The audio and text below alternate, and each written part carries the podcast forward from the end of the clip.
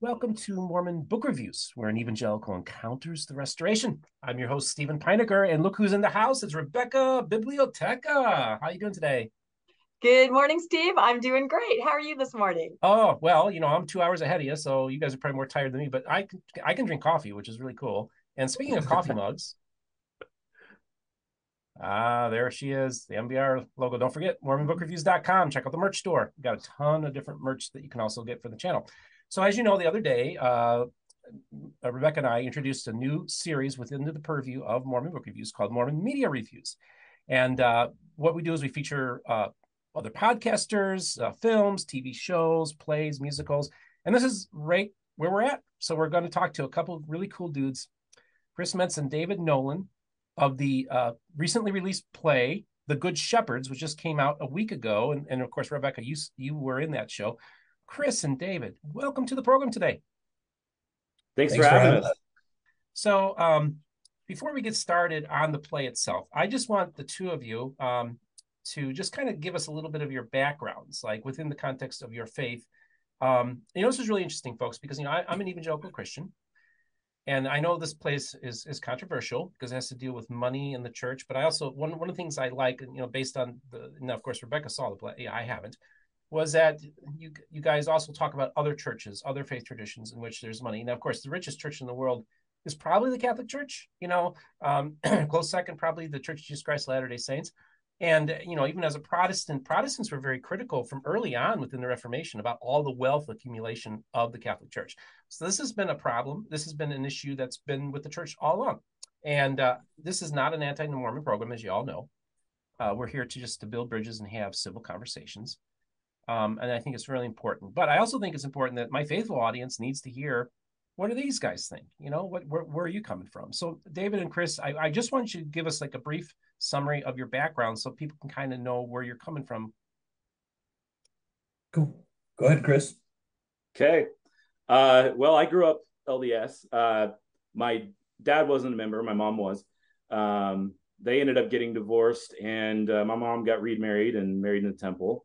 Um, so a lot of my youth, I I was pretty non-committal to the church. I didn't really um, have much faith in it. And uh, my senior year, I decided to go on a mission. So, um, and then uh, you know, for the the next ten years or whatever, uh, you know, my my wife and I uh, we got married in the temple, uh, had five kids, and uh, you know, just slowly kind of watched the world um, change a little bit around us and see the way that our families reacted to it.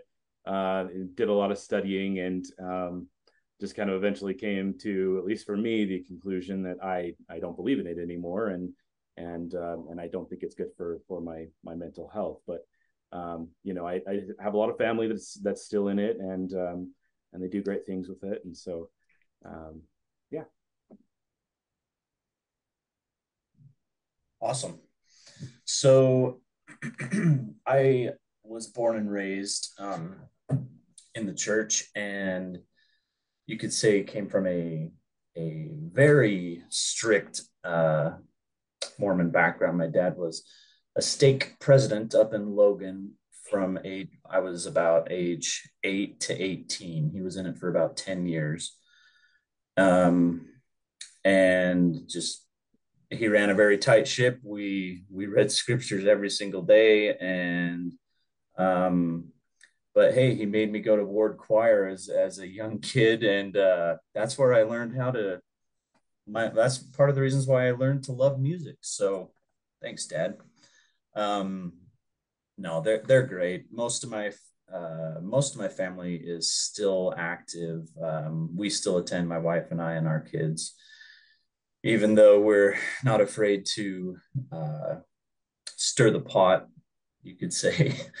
Um, and honestly, I, I, wish, I truly wish that more members were were willing to speak up uh, on stuff that they think is BS.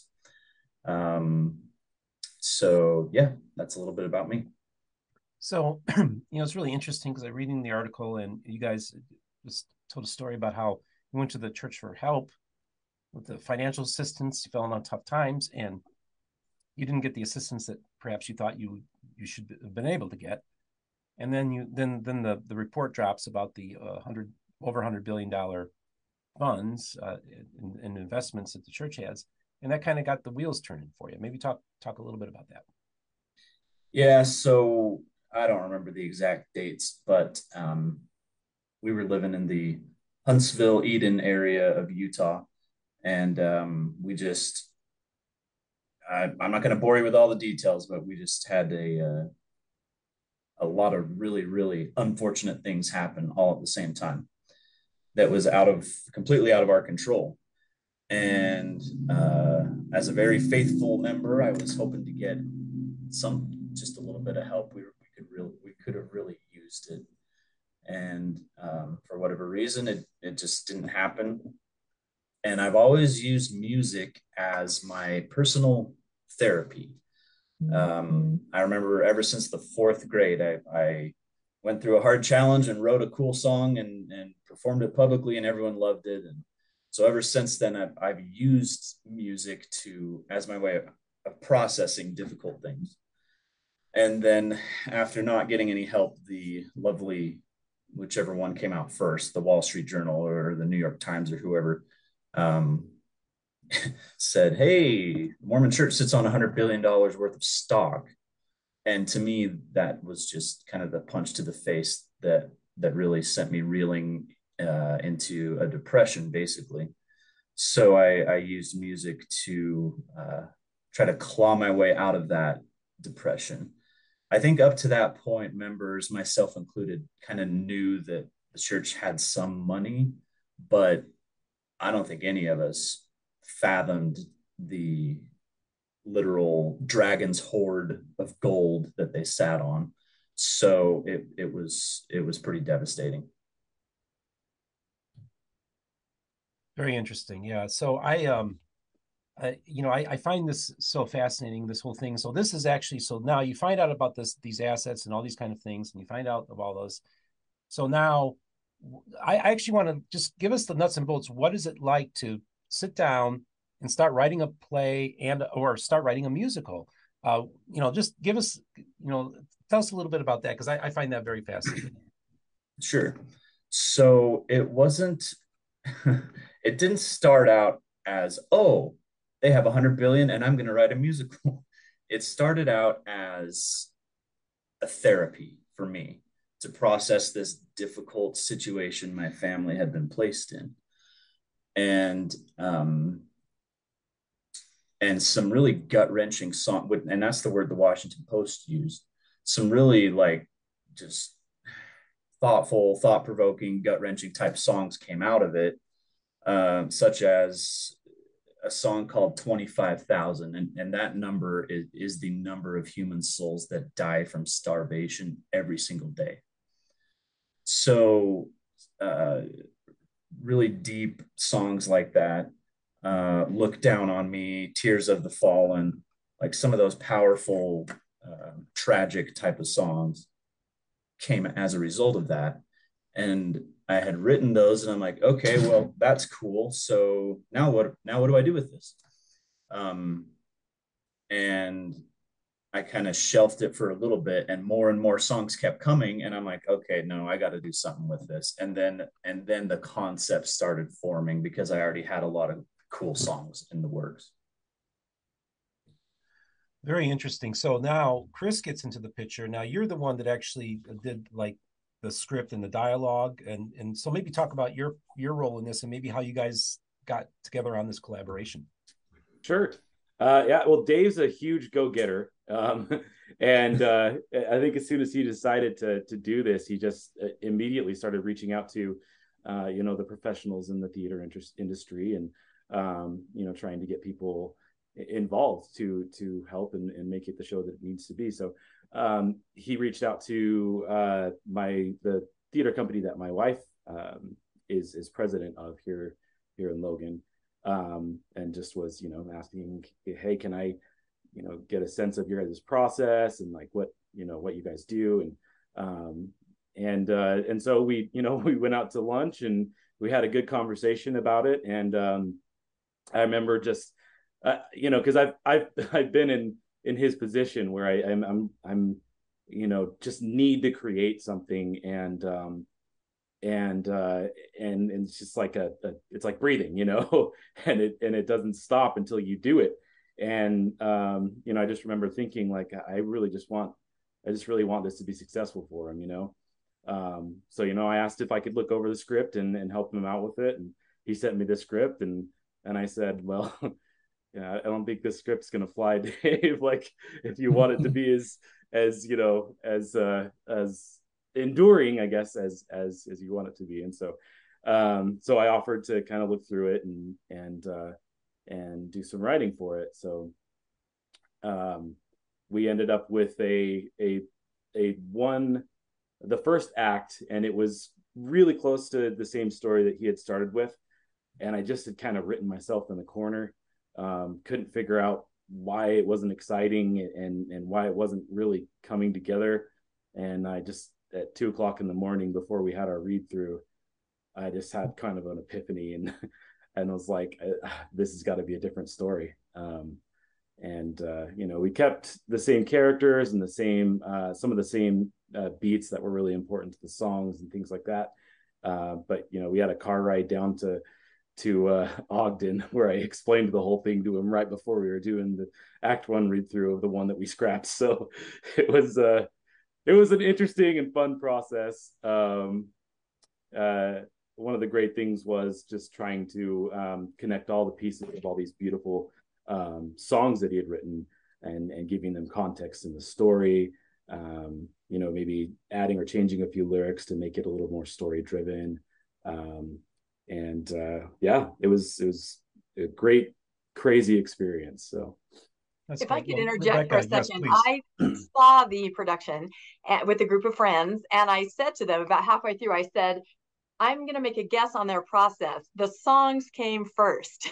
that was my guess. You can tell that the songs are powerful, you know, they're lyrical, they're musical. I could tell that, you know, that the the songs were where it was at and then the story supported. So that comes through in the production. The the songs are an extremely powerful driving part of the entire production. Thank you. And I will say um like I'm an I guess I guess I'm a decent songwriter, but I've never really considered myself to be a, a script writer. But um, through the process, it was really cool because I I had a few songs where I'm like, eh, I, I don't know, I, I don't know if this song's gonna work. Even though I had written all, I mean, I scrapped a bunch of different songs, and and I'm like, Chris, I think, what do you think about this one? And I just sang it for him and he's like, "Oh my gosh, we got to figure out how to get this one into the production." And that song was called "A Packaged Life," which, which talks about how people in the church have to fit into this little box, um, and if they ever escape this little box, they it's not good. And anyways, that song, like I have heard more positive feedback from that song versus any other song. And that was a song that I had originally scrapped and Chris is like, no, we got to figure out how to get this one in there. So, anyways, it, it, was just cool to see how we were able to build and, and work off of each other. Well, Rebecca, um, you know, you went and saw the play, and of course, you this is your wheelhouse. So, I I just want you to maybe uh, ask ask a few questions for these guys because, like, uh, you know, one of the purposes of this program is to kind of just hear all the different voices of the restoration, but also the different means of people. It's not just about books, but it's other areas. And so I think this is like the perfect um, place to have this conversation. So Rebecca, why don't you just go and have some fun? Huh? I will. I'm just looking at myself on camera. I have some yeah, light the sun. on yes. me. the, the sun is coming in, so I don't. I'm just glowing. Hopefully, that yes. won't be distracting to people. I'm trying to text my husband saying, "Come help me fix this lighting." So, but we are talking about the theater, and lighting is a big part. So, um, mm-hmm. I guess you've you described a little bit of your process. I am very curious about your cast. Um, they seemed extremely committed to the project. I mean, you could tell they were very emotional um, and and really feeling the message and the content. Tell me how you found your cast, who they were, you know, what the process was there.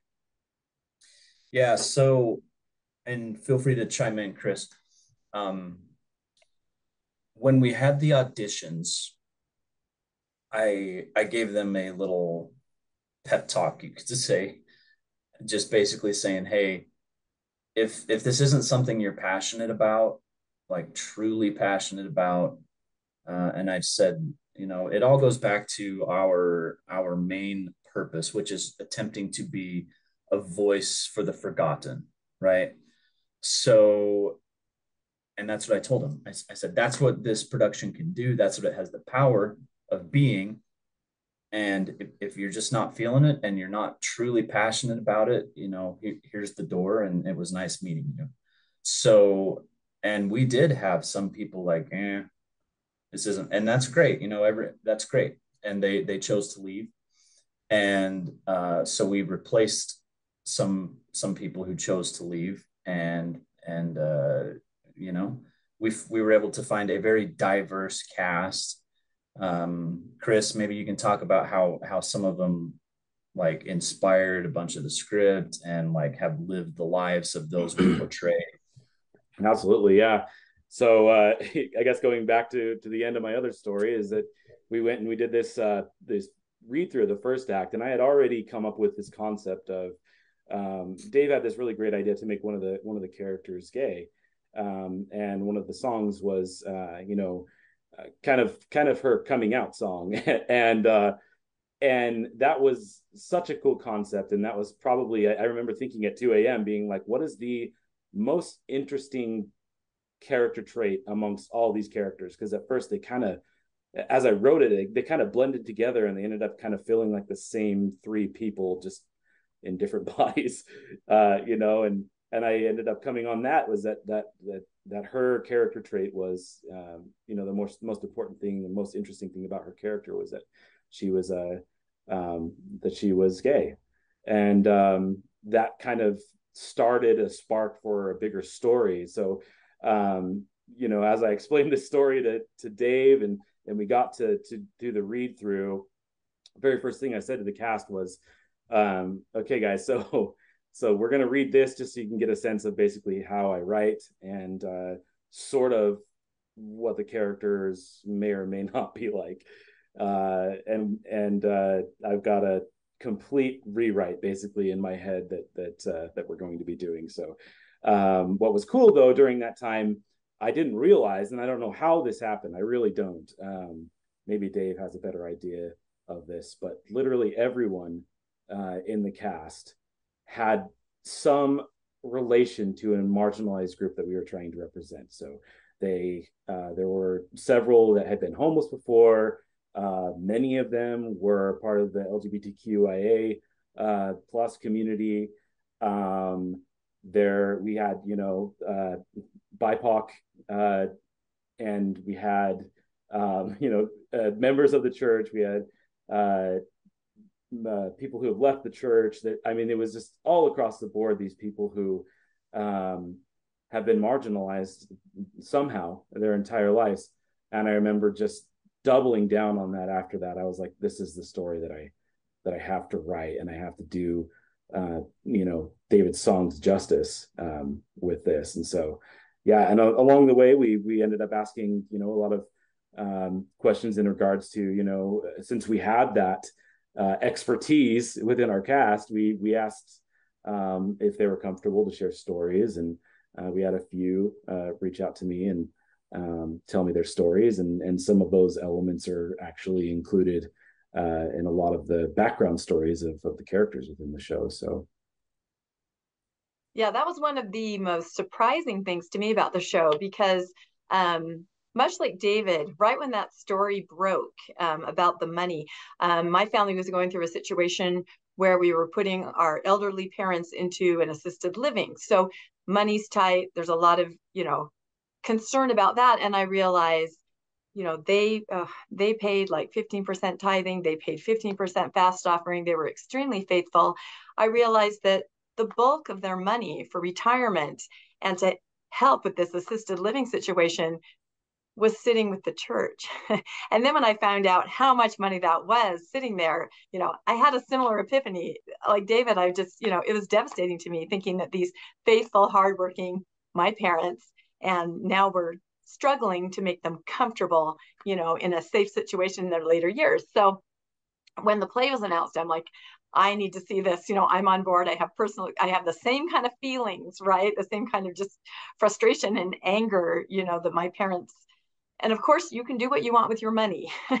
You know there's there, there all those nuances but but then when i went to see the play i saw that there were bigger issues exactly what you were describing those bigger issues dealing with homeless um, poverty people in need um, lgbtq all of those issues. So it really is a much a broader scope than simply dealing with you know a religion that perhaps is not using their resources the way they could. So I was very impressed with that. And and I came away telling people, no, this is not just about, oh, the tithing, you know, because I think maybe some people thought it was that, just a, a bashing piece, a slamming piece. It wasn't. It wasn't at all. So that's exciting to hear that from your cast. You delved into their lives because it was very authentic. I thought a lot of the stories, and that makes sense to me now. So, yeah, I think we really wanted to just, you know, show there are problems within these communities that um, the church can solve. Um, they easily could solve many of these things, or at least provide resources for people to um, to deal with uh, any challenges that come from being part of those marginalized groups. Um, and so, yeah, I mean, to to represent that in a in the most human fashion, you know, I think uh, being able to draw from those personal experiences, and and uh, really, this entire show was drawn from personal experiences. Um, so definitely hope that's something that people understand when they come and see the show so. Yeah my group my group certainly did. The other thing i thought was was interesting and maybe you can talk a little bit about this. I assumed it would be this is all about the lds church and their money. And so when we first started watching it um the characters that played the religious organization they weren't really dressed you know you would think they would be in suits you know there'd be a certain stereotype but then i started to realize you it's more universal. You're representing perhaps any religious organization that isn't using their you know their assets the way that jesus might want them to. So at first i was my friends and i were like oh, i wonder why they don't show the religious people in you know suit the, the standard uniform right? But then i started to realize that. So maybe talk a little bit about that how this is more universal has a broader appeal with that that kind of situation. So um well for my character the the egocentric self-absorbed uh, he was good CEO, steve. He was so he, good. he, he can he can look and dress and act however he wants yeah. So um so for him i, I didn't particularly care.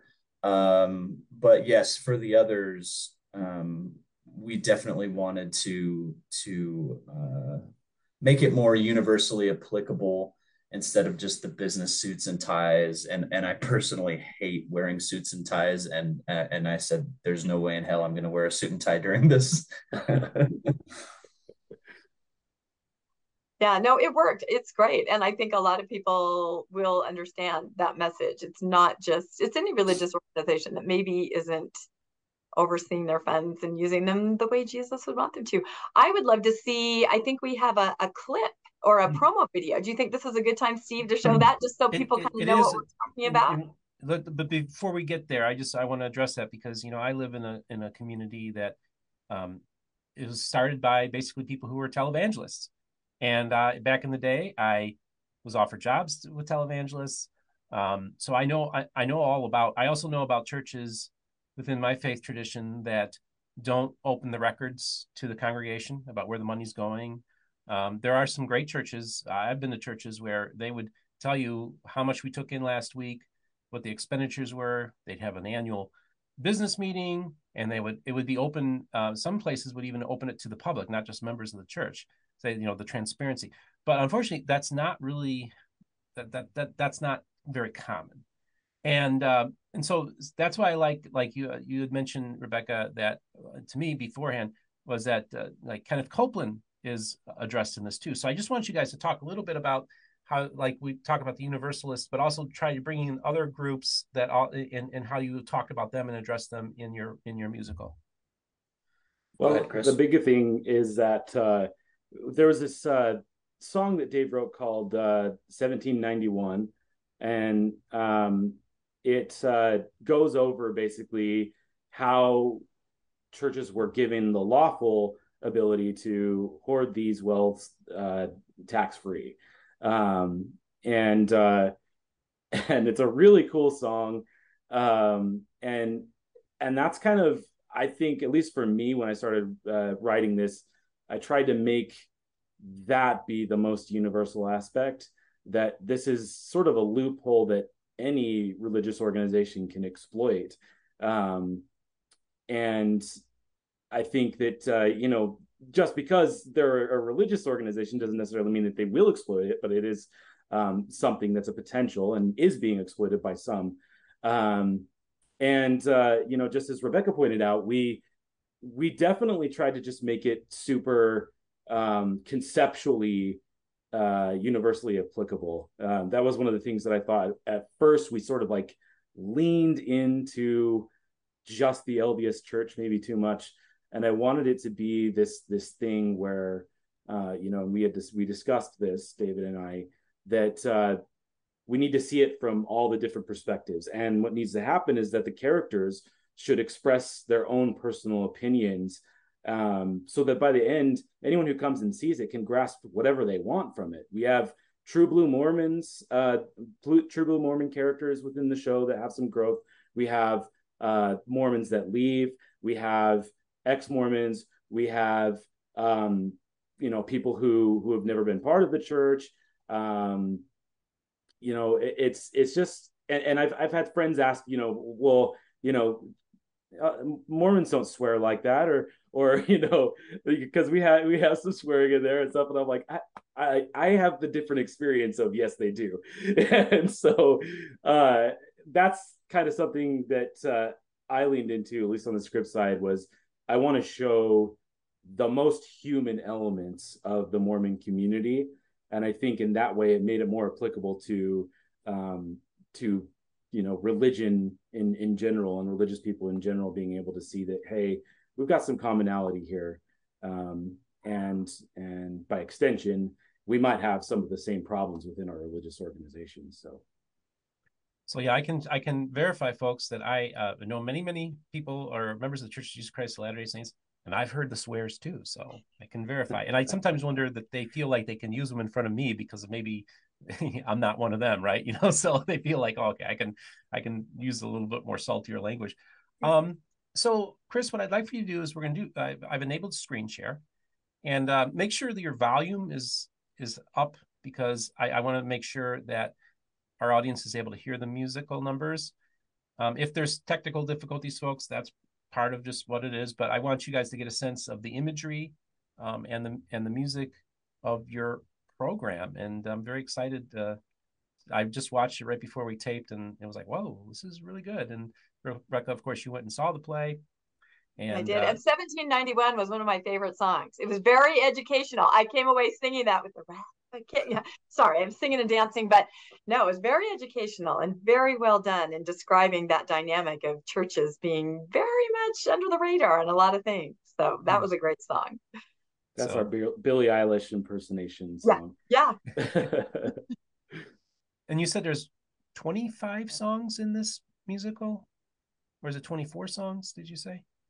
I think there's 20. Well, there's 20 ish, but if you include reprises and things like that, there's, yeah. So, okay.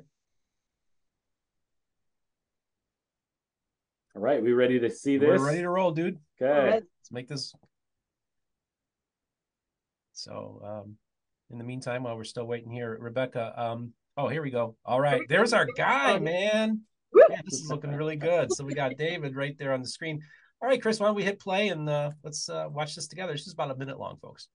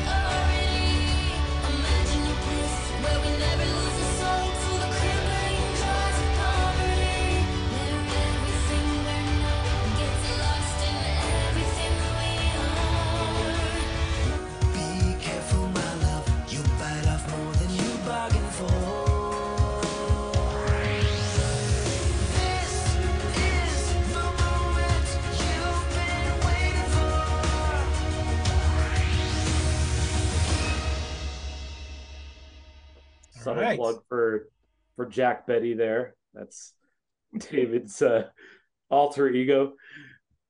Is the music available anywhere? Is it like on Spotify or an album? Because I would yeah, think so you definitely want to do.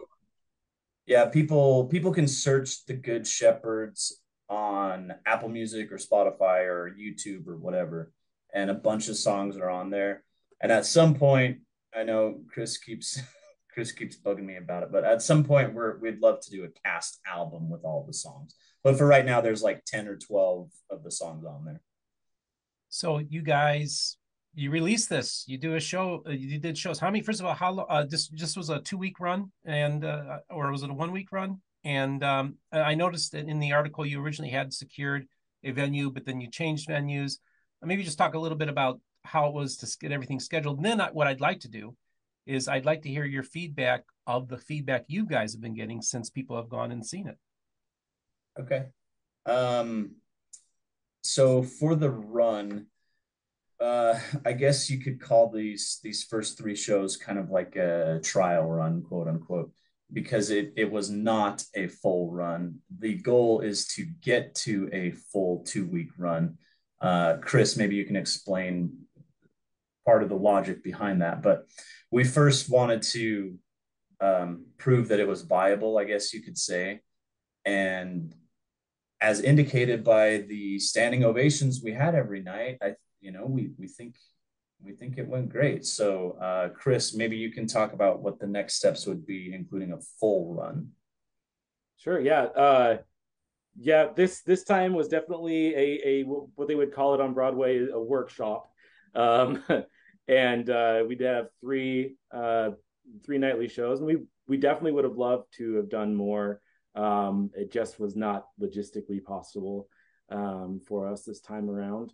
Um, and yeah, we did. Uh, we had a another venue, uh, the Peery's Egyptian Theater, um, and again, things didn't quite work out there. Um, we had a, a, slew of of challenges during this show uh, that I think we uh, handled with grace, and um, and it ended up being a, a fantastic show. But uh, again, in the future, we would love to do you know a two or a three week run. Um, that gives you the time to you know build the momentum. People come and see the show the first weekend. Uh, they go and they uh, talk to their friends at work or at church, and they say, "Hey, the show is awesome," or they say, "This show stink." And either way, people are hearing about the show, and uh, we we double or triple our our numbers by the third weekend. So um, that's really, I think, what we want to do next is is potentially solidify uh, our story a little bit more, get things tighter, um, and then have that three week run. So. So I'm just curious about the feedback you're getting. So I and I kind of want to know the nuts and bolts here. So you get feedback, I'm sure po- a lot of positive, but also probably some negative. So when you when you get that kind of feedback, how does that impact what you're maybe how you're going to make adjustments on the program? Like, okay, well maybe we could tweak this or add something or take something out um, based on maybe just the, the, response you get from the audience. Well, at least for so so I'll start with it. I'll start with one. So uh, Rebecca, do you remember the song called "Let's Buy Florida"? Yes, yes. Let's so uh, yeah, yeah, you'll you'll appreciate that one. Um, so, anyways, I had multiple people tell me saying, Dave, you need to like make it clear in your programs, like put a few source materials in there because all the active Mormons thought that you 100% made up out of the blue, let's buy Florida and it, it's not true. The entire song, including the dollar figures and the and the acreages mentioned in the song, are facts. And and the the Mormon Church is the largest landowner in Florida, and the fact that that active Mormons just think that entire song was made up out of thin air, it's like mm, no. so so anyways, like these are the little things that that I have learned um, is yeah. Anyways, go ahead with what you were saying. Maybe well, just, maybe just you could add quick. it into the song. Maybe at the end you could just say, "It's a fact. Look it up." You know. and it's fascinating because growing up, I mean, we we've had property here in Florida since the '80s, and a friend of my father's. My father was a, a businessman. he was actually a CEO of a multi-level marketing company for a while, but but they were he was working with a guy who was uh, in the Indy Racing Hall of Fame, a man of means, a man with connections. So this is like the '80s. So like, there's no internet. But he went to my father and he said, you know, the Mormons, see where we're driving through, this is all owned by the Mormons. Like he knew, and he said they own like two or three percent of the land here in Florida. We knew this in the in the 80s. Um, mm-hmm. so this this is not a secret. So I just knew all along growing up, oh, the Mormons, oh, the Church of Jesus Christ Latter-day Saints owns a, a lot of land. And of course, now we this is the other thing too. They've already announced they're going to build like a mega city in Florida too, you know. So that's all the property that that they own. So we we, we know all that. But either way, that's just a little fact what I want to drop in there. Re- I Rebecca, think it's impossible for most people and Mormons to understand how much money that is. I just, uh, you know, when I people say, "Oh, it's good that we're frugal," I just don't think they comprehend how much it is. I wish there were a way musically to write a song to explain. You know, somehow I've seen different devices trying to use to help people understand how much money that is. I don't think most people have any comprehension. We just can't no. understand it. No, they don't, and that's why they. That's why a lot of them just write it off. Yeah. Uh, 100 billion, 200 billion, who cares? Like, because they can't, they can't fathom. You're right. They, they, they can't possibly fathom that level of money. No. And that's why I like facts like I think I read it would take something like $5 billion to cure malaria completely, something like that. I mean, when you start telling people that, look, you could just throw five, a cool 5 billion after this problem. I mean, they just don't get it. They just don't get how much good that money could do not only good but just change the world. Even here just in utah eradicate child hunger. I mean don't get me started but yeah your play definitely delved into some of those but i do feel that a lot of people it just went over their head just like that. Mm-hmm. well i have to say the uh one of the i think probably the most interesting conversation that i had um uh as a result of of of me posting about this show um, I had a, a, friend from college reach out and just say, "Hey, I, I just feel like from the things that I read on the website and um, and what I've heard, I just don't feel like this is something that I want to spend my money on. Being told that I'm not, that I'm in a church that's you know, that I should leave or something like that." And I said, uh, "You know, this is." The post that I that I put up was this uh, everything we are and everything we're not. Um, and that's uh, those are lyrics from uh, two of the songs that, that david wrote um, and very beautifully put.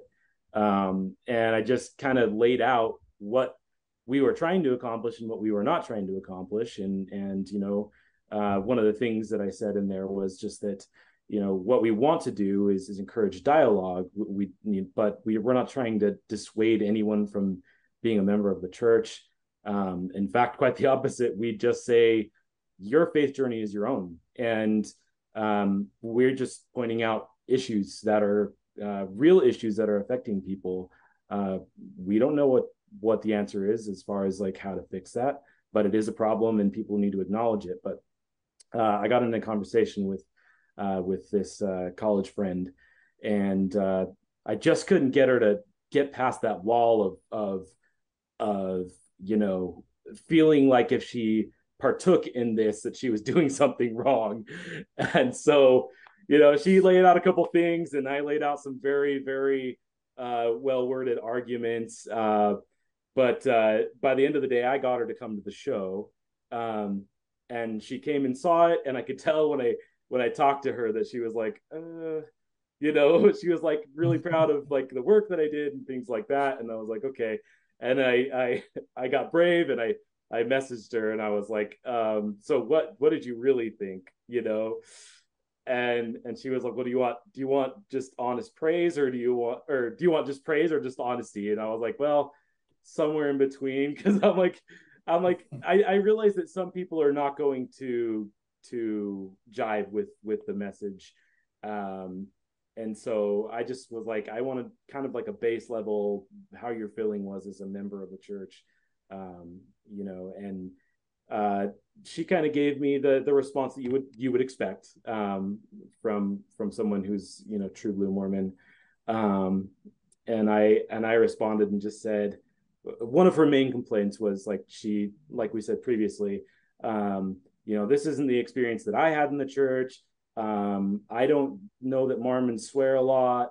Um, you know those sorts of things, and and I wrote back and I just said, well the problem with that is is that most of us in the cast and Dave and I are both uh, grew up in the church, so these are all actual experiences and characters are based off from people that we know or ourselves, all of that, and so that's actually not valid. Uh, and then she wrote me this big old long reply that I didn't read because I was just like, ah, I don't, I don't, I feel like this is going to be closed minded.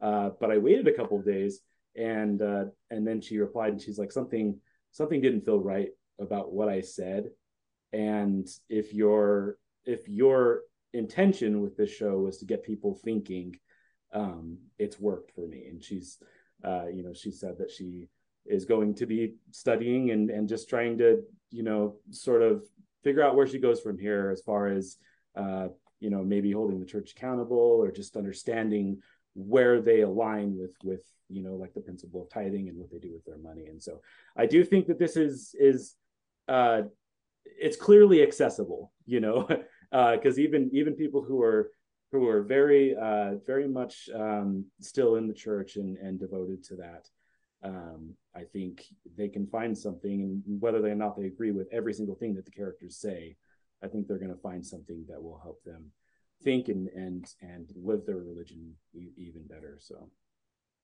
And a lot of your characters have a story arc like that. Some of them are very rigid and then as they're exposed to different things throughout the play you can see that they're changing. So i thought that was a really good lesson and, and maybe a hope for people inside of the church you know take a look at things acceptance right. i think is the big thing acceptance. that we were shooting for wow I think a lot of people they just don't think about it. I have a memory of being a kid walking on Temple Square with my dad, and a homeless person came up and held his hand out to my dad. My dad, like I said, they paid 30% of their income to the church in fast offering and tithing. He's a very charitable, giving, loving man. But when this homeless person in person asked my father for something, he said, "Oh, I give to the church. You can turn to them for." I mean, he he he could not actually hand a person in need any kind of help because he, in his mind, just give it to the church. They will then facilitate the help. And I think that in the past, that's really been the point of view. I think now things are changing. You see people giving, what are they calling it? Are they calling it designer tithing? Whatever the, the catchphrase is, trendy, where they're actually trendy tithing. Trendy tithing, that's what it is. Where they're, you know, people are going, wait a minute, wait a minute, you know. And, and I think the the revelation of the all the money that they have, people are now going, you know what, I'm actually going to give my money to something or someone where I can actually see that good's being done. So I think there is that change. But I, I've never forgotten that story with my dad because I knew he was a very charitable person, yet he felt giving it to the church was helping this person in front of him. His mind just did not quite connect that. So, and I thought your play definitely showed that that that people, the people that played the characters in the church, they, you know, they were donating, they were helping, but here they are faced with here's the homeless character here's you know lgbtq that need assistance acceptance yeah it was it was a good learning arc i thought for the characters and hopefully for people in the audience too right yeah thank you for that story so uh, right after that um, wall street journal article or whichever one came out first with the 100 billion uh, the very first thing i did and and i'm not saying the catholic church is any better but i googled how many homeless shelters did the Catholic Church own and operate? And and they own and operate hundreds, hundreds of homeless shelters. And then I I already knew the answer, but I, I googled how many homeless shelters does the Mormon Church own and operate? Of course, none, zero. And and that and I remember that was like my first level of research, I guess you could say, for for the musical and then i i wrote a song about from a homeless man's perspective like like that gentleman who who put his hand out to your dad and and the, the active mormon members see the homeless and say no i, I already give 10% you know that the church does so, so many wonderful things that I can't afford to get. And the reality is they're giving so much money to the church that they can't even afford to give to anything else. And I I just I just want, like Chris said, we just want to open some eyes. We want to start a conversation. And and the bottom line that I wrestle with is if Jesus came down right now, would he be thrilled and happy that the Mormon church has the world's biggest stock portfolio? Or would he perhaps say, you know what, guys, here's a list of the millions of human lives you could have easily saved like that? So to me, the answer is crystal clear. And we're just we're just trying to get um, people to maybe open their eyes a little bit, I guess you could say. So yeah, I want to know you, that... you did your workshop. Well, Chris, did you want to say something, Chris? Yeah, I was just going to say that uh, along those same lines that uh, one of the things that always bothers me is uh, the homeless problem in Salt Lake alone um, is so evident as soon as you get into the city. I mean, it, they're everywhere. And how is it that you know the this church that you know you're raised to just believe that they are doing so much good, and then they're sitting on a hundred billion? Why is the homeless problem so bad? in in their city at, at the very least you know? So anyways that was something that that impacted me as well. So this has been a pretty um kind of a harsh episode talking about this kind of stuff and and and it's a little different than my program but these are also voices within the restoration. And like i said all the voices of the restoration are going to be heard here at mormon book reviews. And i'm glad that you guys came on today to talk about your your program that you're doing i also uh, this is this is what i'm i'm curious you did your workshop, so you did your three your three nights. I'd like to know what is next. What is your next step? Dave. oh, okay. so,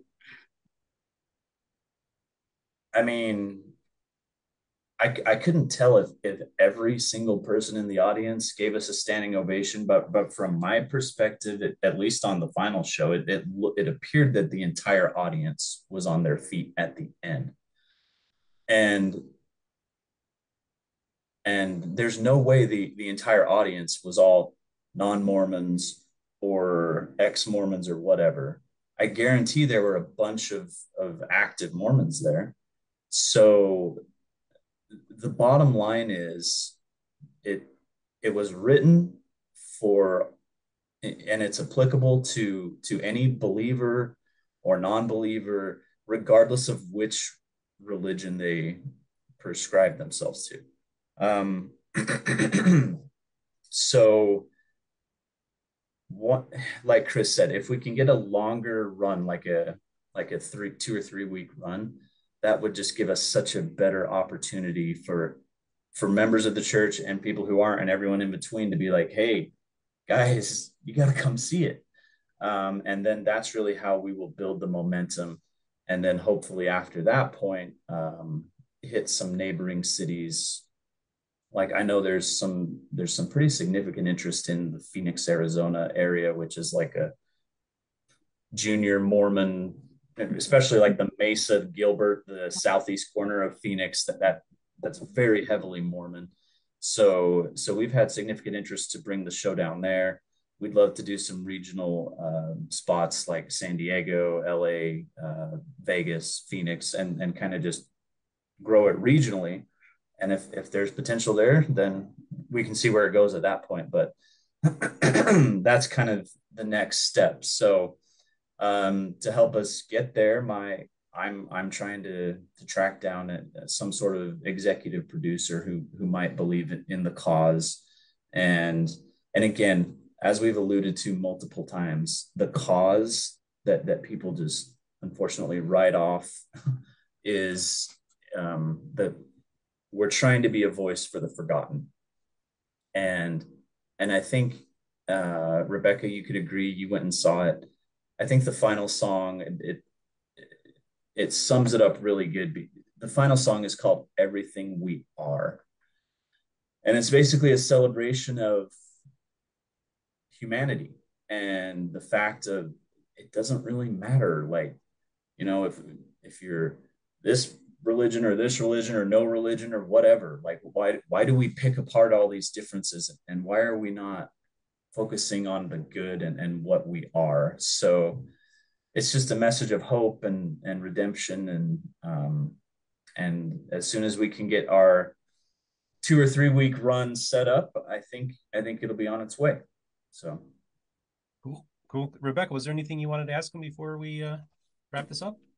Um, I like the concept that this was sort of a workshop. I think that's good because I think you can learn a lot. You probably can learn a lot by how the audience was responding. And and I agree that final song I think that you know that spurred the ovation. It's a really excellent song Steve. It really was. It, all the characters come walking out and and just a very powerful musical number at the end. So yeah I love it that you're you're you're workshopping it you're honing it you're fine tuning it and just so that you can get it out to everybody. Because i think the message is definitely worth hearing absolutely so and it's quite an accomplishment it really is it was a lot of work yeah, sure. yeah, yeah, absolutely well david and chris i just want to thank you so much for coming onto the program today um, and sharing Thank your you. story and kind of give us some background on your lives and just kind of what the nuts and bolts are of putting together a play. I think that our audience will find it very interesting. Um, was there any final words you'd like to say to the audience before we uh, wrap this up? I'll just be fast, and then Chris, I'll, I'll let you have the final word. So, um, thank you so much to those who who came and saw it, like Rebecca, and you brought your friends. I mean that that's awesome. Um, to those who who completely misjudged it and mislabeled it and i i would just ask you to to really consider the true purpose um and uh I mean, we don't need to get into the details, but we had crazy backlash, people yanking down our posters all over the place. And like, if you don't want to come, that's fine. Don't come to it.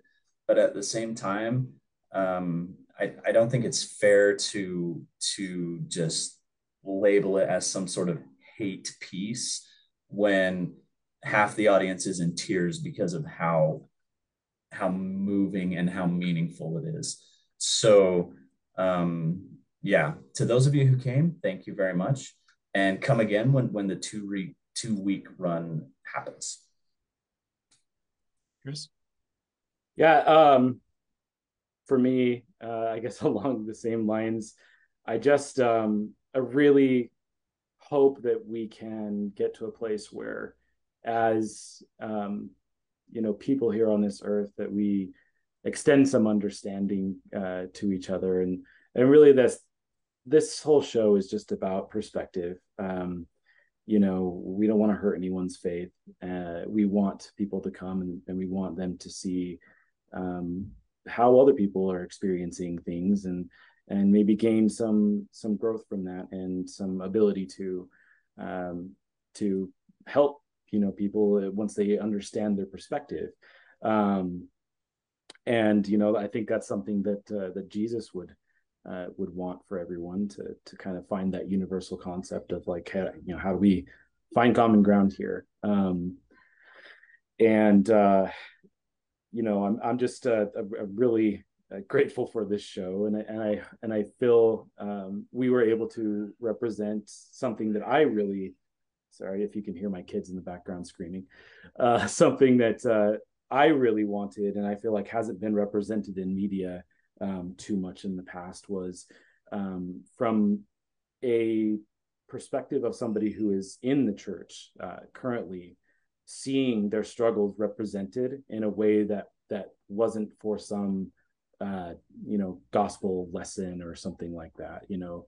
Just seeing hey yeah i struggle with that. That's that's hard. Um you know some some of the characters struggle with um their identities and and being accepted for their identities and uh, some of them struggle with with uh, you know uh, substance abuse and and um, death and and and uh, spousal abuse, that kind of stuff. Um, and so I hope that people just come and they're able to sit through it and really understand and feel represented as as a Mormon people, whether you're somebody who's in it or left or um, maybe just somebody who deals with similar things within their religious organization. So. Well, Rebecca, I want to thank you so much for helping lining this up. Apparently, Rebecca's kind of becoming my unofficial booking agent now, um, and this is something I, am I'm, I'm really glad we did this. And and and thanks, Rebecca, for helping uh, set this up. Yeah, these guys yeah. are awesome. I'm excited to meet you guys in well, almost in person, right? Maybe we'll have to meet somewhere in Salt Lake and have lunch someday because yeah, yeah, you guys are awesome. Great. Fabulous. So, folks, I want to thank you uh, for watching today. Um, please leave your, leave your comments. Uh, we'd like to hear what your uh, thoughts are on this episode. I just want to remind you to like and subscribe, and don't forget to hit the notification bell for when a new episode comes out. Also, um, I'm going to provide links in the description to, uh, so that for their website or whatever you guys want to send me. So if people want to email you guys or whatever, uh, inquiries, we'll, we'll, we'll put that in there. Also in the description, we will have, uh, if you would like to support the channel, uh, we'll have PayPal links, Patreon links, as well as the merch store, MormonBookReviews.com. Also, remember, folks, we are on all the major podcast uh, platforms. Now, we're primarily a YouTube channel, and Anthony's working on getting uh, our podcast updated and uploaded. So uh, keep an eye out for that as well. I want to thank you so much. And just a reminder, folks, all the voices of the restoration will be heard here on Mormon Book